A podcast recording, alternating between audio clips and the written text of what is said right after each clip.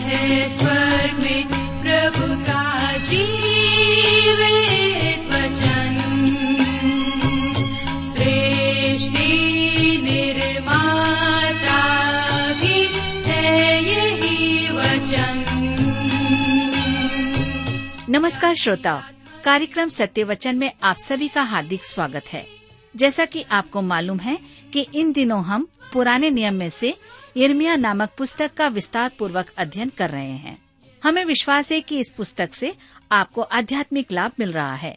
तो आइए आज के इस बाइबल अध्ययन में हम सम्मिलित हों, लेकिन इससे पहले मन की तैयारी के लिए सुनते हैं एक मधुर संगीत रचना। हिम्मत न हारना कभी, हिम्मत न हारना, हिम्मत न हारना कभी, हिम्मत न हारना, यस्सु तुम्हारे साथ है, हिम्मत न हारना, यस्सु तुम्हारे साथ है, हिम्मत न हारना, हिम्मत न हारना कभी, हिम्मत न हारना, हिम्मत न हारना कभी, हिम्मत न हारना।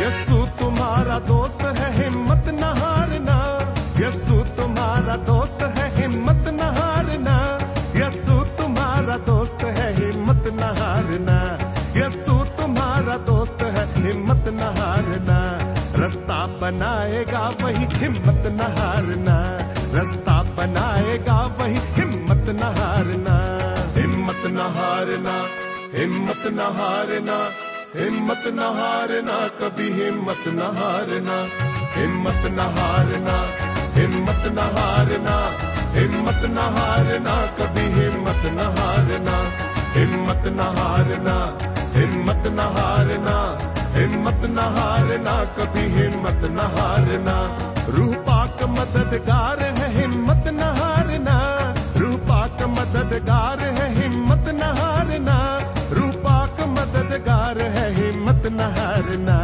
रूह पाक मददगार है, हिम्मत न हारना, दानाई बख्शेगा वही, हिम्मत न हारना, दानाई बख्शेगा वही, हिम्मत न हारना।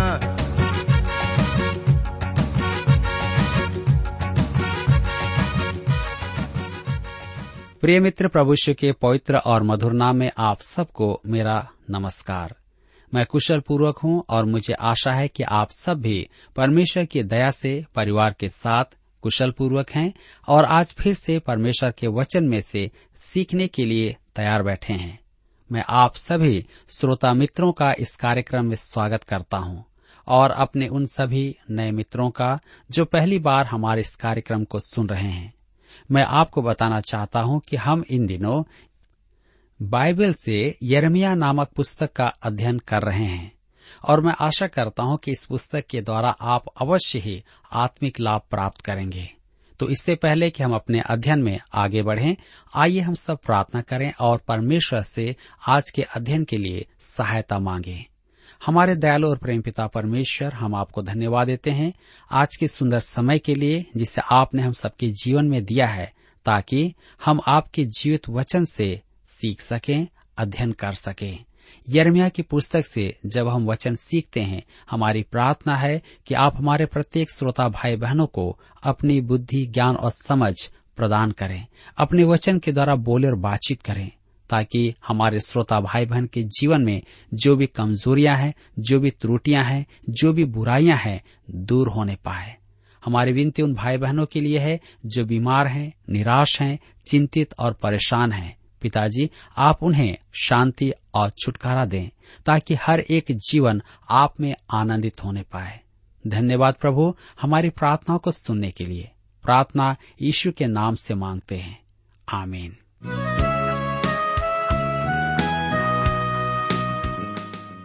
मेरे मित्रों, यिर्मयाह की पुस्तक की प्रस्तावना में हम देख रहे थे कि यिर्मयाह याजक वंश से था और योशिया के राज्य काल में मूसा की व्यवस्था खोजने वाला, जिसके कारण देश में जागृति आई थी, उसका पुत्र था। अब हम उसकी बुलाहट के विषय में देखेंगे। आइए आप मेरे साथ यिर्मयाह की पुस्तक एक अध्याय उसके चार पद को निकाल लीजिए। लिखा है, तब यहोवा का यह वचन मेरे पास पहुंचा। यहोवा का वचन यिर्मयाह के पास पहुंचा। मैं इस बात पर अधिक बल नहीं दे पाऊंगा। यदि आपको रुचि न हो तो रेडियो बंद कर दें, क्योंकि इसमें आपके लिए संदेश नहीं है। यह परमेश्वर का वचन है और मैं आपको बता नहीं सकता कि यह वचन कैसे यिर्मयाह के पास पहुंचा। सच तो यह है कि वह पहुंचा और हमारे लिए परमेश्वर का लिखित वचन है। इसलिए आप रेडियो बंद ना करें। यिर्मयाह एक अध्याय उसके पांच पद में लिखा है, गर्भ में रचने से पहले ही मैंने तुझ पर चित्त लगाया और उत्पन्न होने से पहले ही मैंने तेरा अभिषेक किया। मैंने तुझे जातियों का भविष्यद्वक्ता ठहराया। आज एक प्रश्न प्रायः पूछा जाता है, बच्चा कब बच्चा कहलाता है? बच्चा उसी समय बच्चा हो जाता है जब वह गर्भ में धारण किया जाता है। भजन संहिता एक सौ उनतालीस में दाऊद कहता है पद पंद्रह में, जब मैं गुप्त में बनाया जाता और पृथ्वी के नीचे स्थानों में रचा जाता था, तब मेरी हड्डियां तुझ से छिपी न थी। अर्थात जब उसकी माता उसे गर्भ में धारण किए हुए थी, तब वह अस्तित्व में था। मुझे एक स्त्री रोग चिकित्सक ने बताया कि भ्रूण की आरंभिक अवस्था में महान विकास होता है। अतः गर्भपात यदि जान बचाने को न किया जाए तो वह हत्या है। परमेश्वर के वचन का इस संदर्भ में यही दृष्टिकोण है। परमेश्वर ने यिर्मयाह से कहा, गर्भ में रचने से पहले ही मैंने तुझ पर चित्त लगाया और उत्पन्न होने से पहले ही मैंने तेरा अभिषेक किया। परमेश्वर को यिर्मयाह से यह सब कुछ कहने की आवश्यकता क्यों थी? मेरे मित्रों, परमेश्वर यिर्मयाह को आज्ञा देगा कि वह यहूदा वासियों को अस्वीकार्य संदेश सुनाए। परमेश्वर के लिए खड़े होने के कारण यिर्मयाह को काल कोठरी में डाला जाएगा। उसका संदेश उसके लिए हृदय विदारक होगा, क्योंकि वह अपने लोगों से प्रेम करता था और उनका भविष्य बताते हुए उसे बहुत दुख हो रहा था। परमेश्वर को ऐसा ही मनुष्य चाहिए था। उसका संदेश सुनाने के लिए एक कोमल मनुष्य राजा आहाब और इजबेल के महल में परमेश्वर ने एक कठोर मनुष्य एलिया को भेजा था, परंतु यहूदा के बंधुआई में जाने से पूर्व परमेश्वर चाहता है कि उसकी प्रजा को यह बोध हो कि परमेश्वर उनसे प्रेम करता है और उनको बचाना चाहता है, उन्हें मुक्ति दिलाना चाहता है। अतः उसने यिर्मयाह को चुना। मेरे मित्रों, परमेश्वर यिर्मयाह को यह सब इसलिए सुना रहा है कि उसे प्रोत्साहन मिले। उसने कहा, यिर्मयाह, मैं चाहता हूं कि तू जान ले कि महत्वपूर्ण बात यह है कि मैं हूं जिसने तुझे बुलाया है। मैंने तेरा अभिषेक किया है और तुझे सेवा के लिए अलग किया है। यहाँ अभिषेक का अर्थ है परमेश्वर की सेवा के लिए अलग कर देना। मंदिर के पात्र तो ऐसे घिसे पिटे थे कि आप देखकर ही उसे फेंक देना पसंद करेंगे, परंतु वे पवित्र कहलाते थे क्योंकि वे परमेश्वर की सेवा के लिए अलग किए गए थे। परमेश्वर ने यिर्मयाह से कहा, तेरे जन्म से पूर्व ही मैंने तुझे मेरी सेवा के लिए अलग कर लिया है। इसलिए अपने संदेश की प्रतिक्रिया की चिंता मत कर और जाकर मेरे नाम से संदेश सुना। स्पष्ट बात तो यह है कि परमेश्वर मुझसे भी यही आशा रखता है। मैं अपने संदेश तैयार करते समय इसी कारण शांति पाता हूँ। मैं परमेश्वर का संदेश ज्यों का त्यों ही सुनाता हूँ। यह मेरा उत्तरदायित्व है। मैं कहता हूँ कि मैं आपके सामने नहीं, परमेश्वर के सामने उत्तरदायी हूँ। मुझे उसी को लेखा देना है। यदि मेरी बातें आपको बुरी लग रही हैं, तो अच्छी बात नहीं है। काश आपको अच्छी लगती। जब मैं कलीसिया में सेवा के लिए जाता हूँ, तब लोग कहते हैं कि आपसे लोग प्रेम करते हैं, परंतु प्रत्येक कलीसिया में झगड़ालू और अपवादी मनुष्य होते हैं। स्मरण रखें कि परमेश्वर के वचन के प्रचार में आप परमेश्वर के समक्ष लेखा देंगे, क्योंकि उसने आपको अलग किया है और जो काम आप कर रहे हैं वह परमेश्वर के द्वारा आपको ही दिया गया है, अर्थात सौंपा गया है। परमेश्वर आगे कहता है, मैंने तुझे जातियों का भविष्यद्वक्ता ठहराया है। यह यिर्मयाह का अधिकार वचन था। इससे उसे प्रोत्साहन मिला जिससे उस अंधकार के समय सहायता प्राप्त होगी। आइए हम आगे बढ़ेंगे। अब यिर्मयाह की प्रतिक्रिया को देखें। यिर्मयाह की पुस्तक एक अध्याय के छह पद में लिखा है, तब मैंने कहा, हाय प्रभु यहोवा, देख मैं तो बोलना भी नहीं जानता, क्योंकि मैं लड़का ही हूँ। उस समय यिर्मयाह लगभग बीस वर्ष का था, परंतु इस पद से ऐसा प्रकट नहीं होता है। यहाँ लड़का शब्द का अर्थ है जवान। यही शब्द जकरिया की पुस्तक में दो अध्याय उसके चार पद में काम में आया है। दौड़कर इस जवान से कह। यिर्मयाह उस समय एक युवक था। यिर्मयाह के कहने का अभिप्राय यह था, मैं अभी इतना बड़ा नहीं और न ही इतना अनुभवी हूँ इस कार्यभार को संभाल सकूं। मैं इसके योग्य नहीं हूँ। मेरे प्रियो, क्या आपने कभी ध्यान दिया है कि परमेश्वर उसी को चुनता है जो सोचता है कि वह कुछ करने के योग्य नहीं है, उसमें कोई भी क्षमता नहीं है। यदि आप सोचते हैं कि आप कुछ करने के योग्य हैं, तो परमेश्वर को आपकी जरूरत नहीं है, वह आपको नहीं चुनेगा। एक युवा प्रचारक शहर में सेवारत एक प्रचार के प्रति घृणा से भरा मेरे पास आया और कहने लगा, मैं उससे अधिक अच्छा हूँ, अर्थात अच्छा प्रचार कर सकता हूँ, उससे अच्छा पास्टर हूँ, उससे अच्छा बोल सकता हूँ, परंतु परमेश्वर मुझसे अधिक उसे काम में ले रहा है। क्यों? मेरी सेवा फलहीन है। तब मैंने उससे कहा, आप सोचते हैं कि आप कर सकते हैं, और जहाँ तक मैं उसे जानता हूँ, वह सोचता है कि वह नहीं कर सकता है। परमेश्वर ऐसे ही लोगों को काम में लेता है। परमेश्वर ने इस संसार की निर्बल वस्तुओं को चुन लिया है। यिर्मयाह सोचता था कि वह अक्षम है, अयोग्य है, उसके पास साधन नहीं है। अब सुनिए कि परमेश्वर का उत्तर क्या है। यिर्मयाह की पुस्तक एक अध्याय के सात पद में हम पढ़ते हैं, परंतु यहोवा ने मुझसे कहा, मत कह कि मैं लड़का हूँ, क्योंकि जिस किसी के पास मैं तुझे भेजूंगा वहां तू जाएगा, और जो कुछ मैं तुझे आज्ञा दूं वही तू कहेगा। जो कुछ मैं तुझे आज्ञा दूं तू वही कहेगा। आज बाइबल आधारित कलीसियाएं ही विकास कर रही हैं, जबकि मुक्त विचारक कलीसियाओं के प्रचार मंच अधिक हैं। मुक्त विचारकों के साथ समस्या यह है कि वे जो कहते हैं उसमें स्वयं विश्वास नहीं करते। वह कल्पनाओं और धारणाओं का प्रतिपादन करता है। वह सभाओं का आयोजन करके अपने विचार व्यक्त करता है। परमेश्वर कहता है, जो कुछ मैं आज्ञा दूं तू वही कहेगा। क्या मैं कह सकता हूं कि आप जो वचन सुनाते हैं, यदि वह परमेश्वर का वचन है तो वह सुविधाजनक एवं अद्भुत होगा। मैं यिर्मयाह से प्रेम करता हूँ और उसे ढाढ़स बंधाकर सौभाग्यशाली होता हूँ।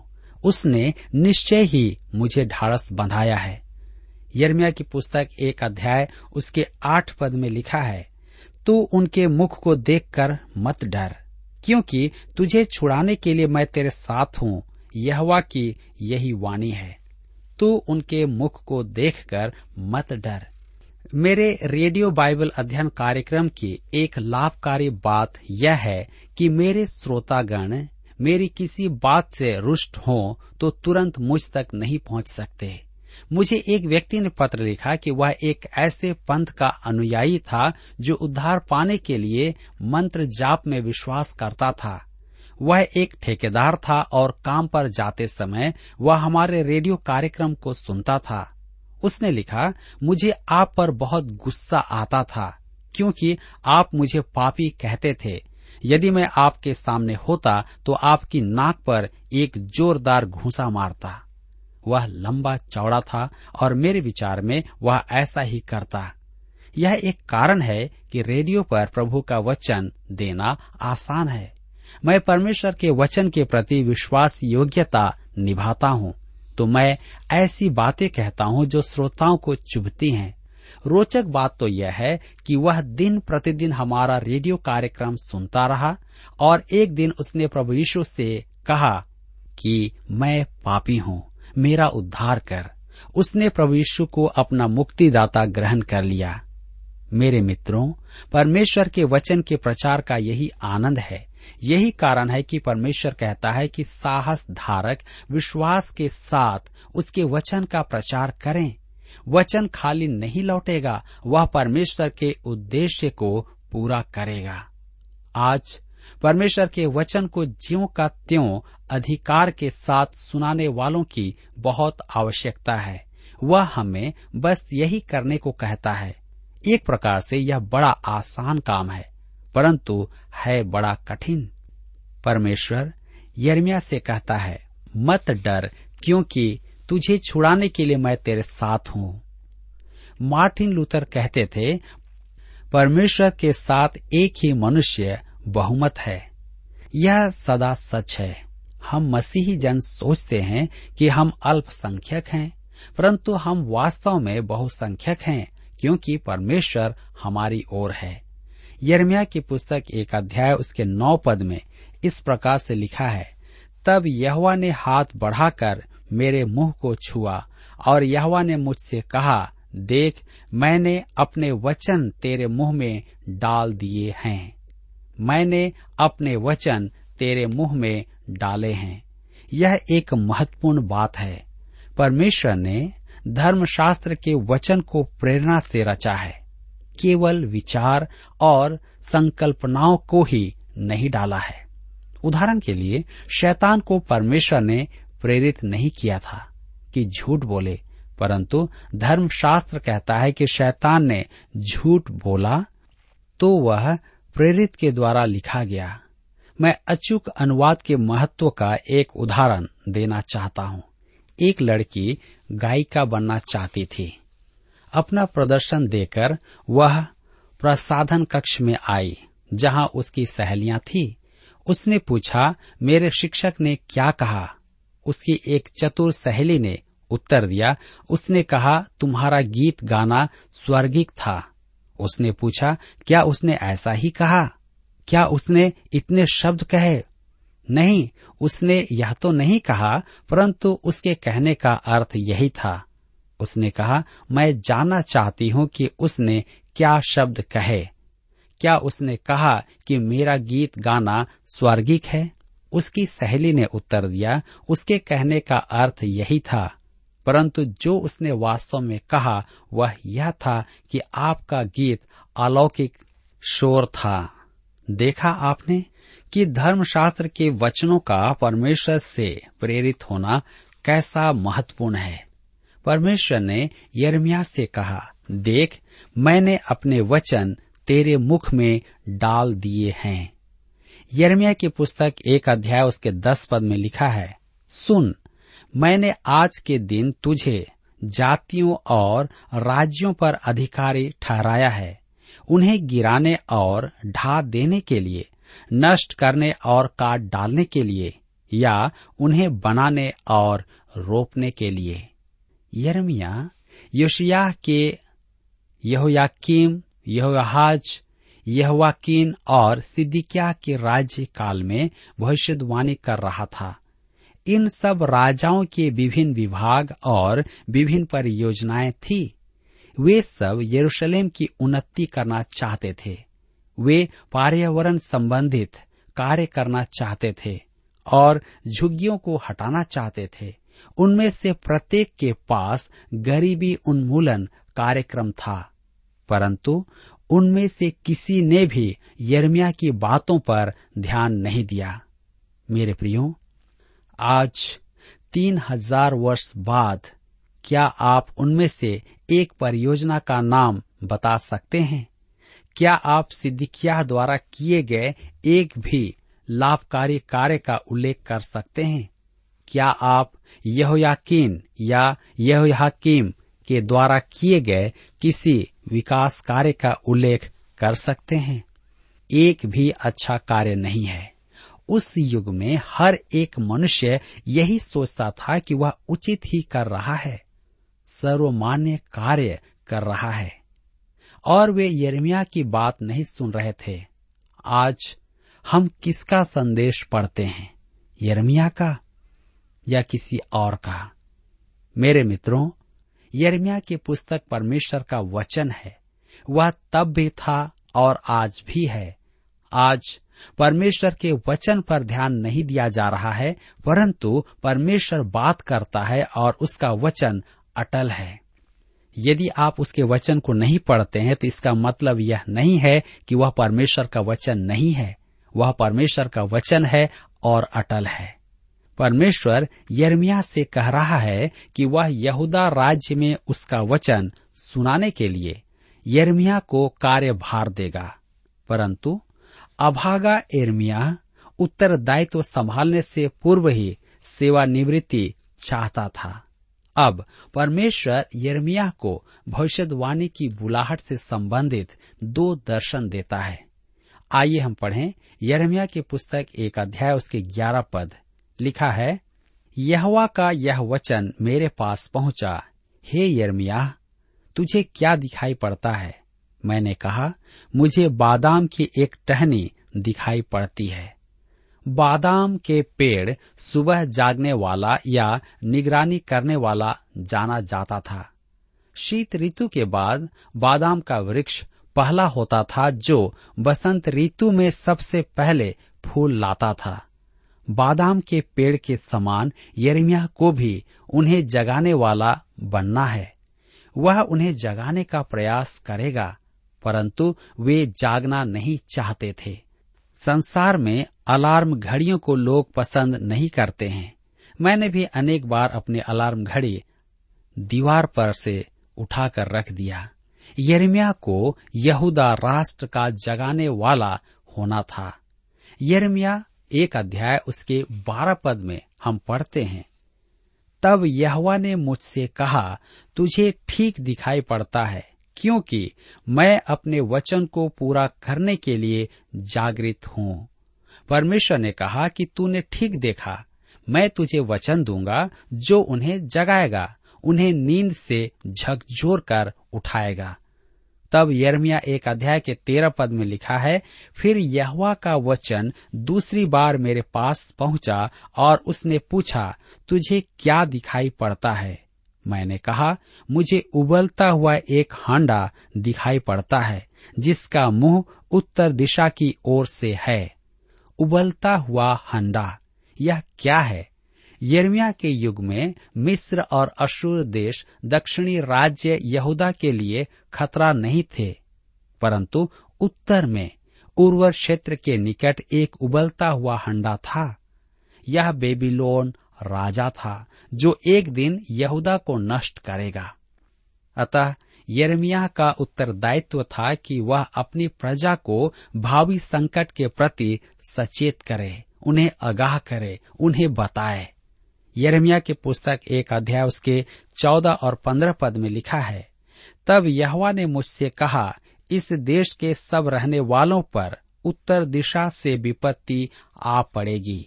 यहोवा की यह वाणी है, मैं उत्तर दिशा के राज्यों और कुलों को बुलाऊंगा और वे आकर यरूशलेम के फाटकों में और उसके चारों ओर के शहर पनाह और यहूदा के और सब नगरों के सामने अपना अपना सिंहासन लगाएंगे। मेरे प्रियो, सौ वर्ष पूर्व परमेश्वर ने यरूशलेम को बचा लिया था और झूठे भविष्यद्वक्ता कहते थे कि परमेश्वर फिर से उनकी रक्षा करेगा। यशाया के समकालीन होशे, योवेल, आमोस, मीका और नाहूम आदि सब भविष्यद्वक्ता कूच कर गए थे। मेरे विचार में सपन्याह और हबक्कूक अब भी जीवित थे। यहेजकेल और ओबद्याह यिर्मयाह के समकालीन थे, परंतु उनकी भविष्यवाणी का आरंभ बंधुआई में होगा। दानियल भी बाद में ही भविष्यवाणी करेगा। इस समय तो यिर्मयाह अकेला ही है और उसे देश पर आने वाले दंड की घोषणा करना है। उसके संदेश की प्रतिक्रिया क्या होगी, आइए हम पढ़ें यिर्मयाह के पुस्तक एक अध्याय उसके उन्नीस पद में, वे तुझसे लड़ेंगे तो सही, परंतु तुझ पर प्रबल न होंगे, क्योंकि बचाने के लिए मैं तेरे साथ हूँ, यहोवा की यही वाणी है। मेरे प्रियो, परमेश्वर कहता है, यिर्मयाह बढ़ा चल, वे तेरा संदेश नहीं सुनेंगे, वे तेरा विरोध करेंगे, परंतु तू प्रचार कर। यिर्मयाह भविष्यवाणी की सेवा के लिए स्वयं को अयोग्य समझता था, अतः उसने बहाना बनाया, परंतु परमेश्वर कहता है, मैं तेरे मुंह में अपना वचन डालूंगा और तू मेरा वचन सुनाएगा। मेरे विचार में जब तक किसी को विश्वास ना हो कि यह परमेश्वर का वचन है, तब तक वह प्रचार मंच पर खड़ा होकर प्रचार ना करे। यदि वह अपने विचार रखना चाहे या सामाजिक सुसमाचार सुनाना चाहे, तो वह प्रचार मंच पर न चढ़े। उसने चाहे कितने भी बड़ी बड़ी उपाधियां और उपलब्धियां प्राप्त कर ली हो, यदि वह परमेश्वर के वचन का प्रचार नहीं करता तो अलग रहे।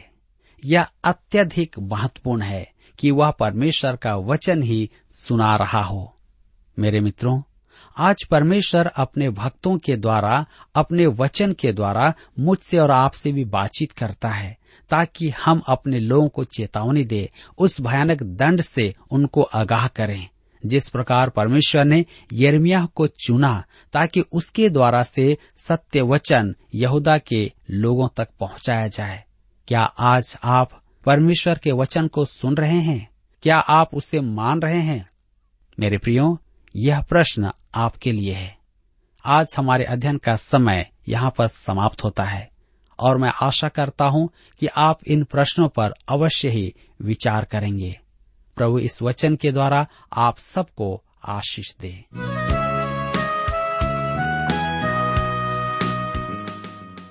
प्रिय श्रोताओं, अभी आप सुन रहे थे बाइबल अध्ययन कार्यक्रम सत्य वचन। हम आशा करते हैं कि आज के इस कार्यक्रम से आपको आत्मिक लाभ मिला होगा। यदि आप परमेश्वर के बारे में और अधिक जानना चाहते हैं, तो हमारे पास नया नियम एवं पवित्र शास्त्र बाइबल उपलब्ध है। इन्हें प्राप्त करने के लिए आप हमें इस पते पर लिख सकते हैं। कार्यक्रम सत्य वचन, T W R, post box number चार तीन एक शून्य, नई दिल्ली एक एक शून्य शून्य एक नौ। पता एक बार फिर सुन लीजिए, कार्यक्रम सत्य वचन, T W R, post box number four three one zero, New Delhi one one zero zero one nine. और हाँ श्रोताओं, याद रखें कि पत्र लिखते समय आपका नाम और पता साफ साफ लिखा होना चाहिए। इसके अलावा आप हमसे टेलीफोन के माध्यम से भी बातचीत कर सकते हैं, जिसमें हमारे काउंसलर या सलाहकार आपको सलाह देंगे। तो नोट कीजिए, हमारा मोबाइल नंबर नौ नौ पाँच आठ आठ दो शून्य चार एक चार। याद रखें double nine five eight eight two zero four one four. और हमारा दूसरा नंबर है zero nine six five one four double three three nine seven. याद रहे शून्य नौ छः पाँच एक चार तीन तीन तीन नौ सात। इसके अलावा आप हमसे ईमेल के द्वारा भी संपर्क कर सकते हैं। हमारा ईमेल आईडी है Hindi T T B at T W R dot I N, Hindi T T B at T W R dot I N.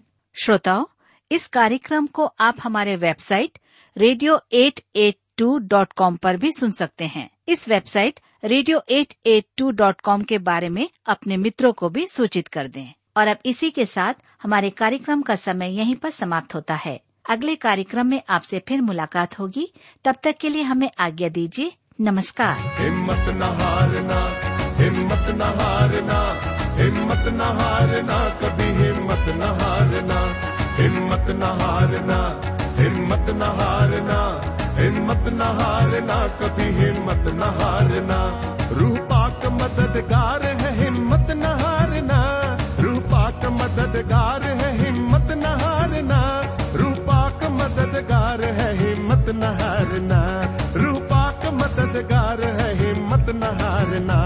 दानाई बख्शेगा वही हिम्मत न हारना, दानाई बख्शेगा वही हिम्मत न हारना।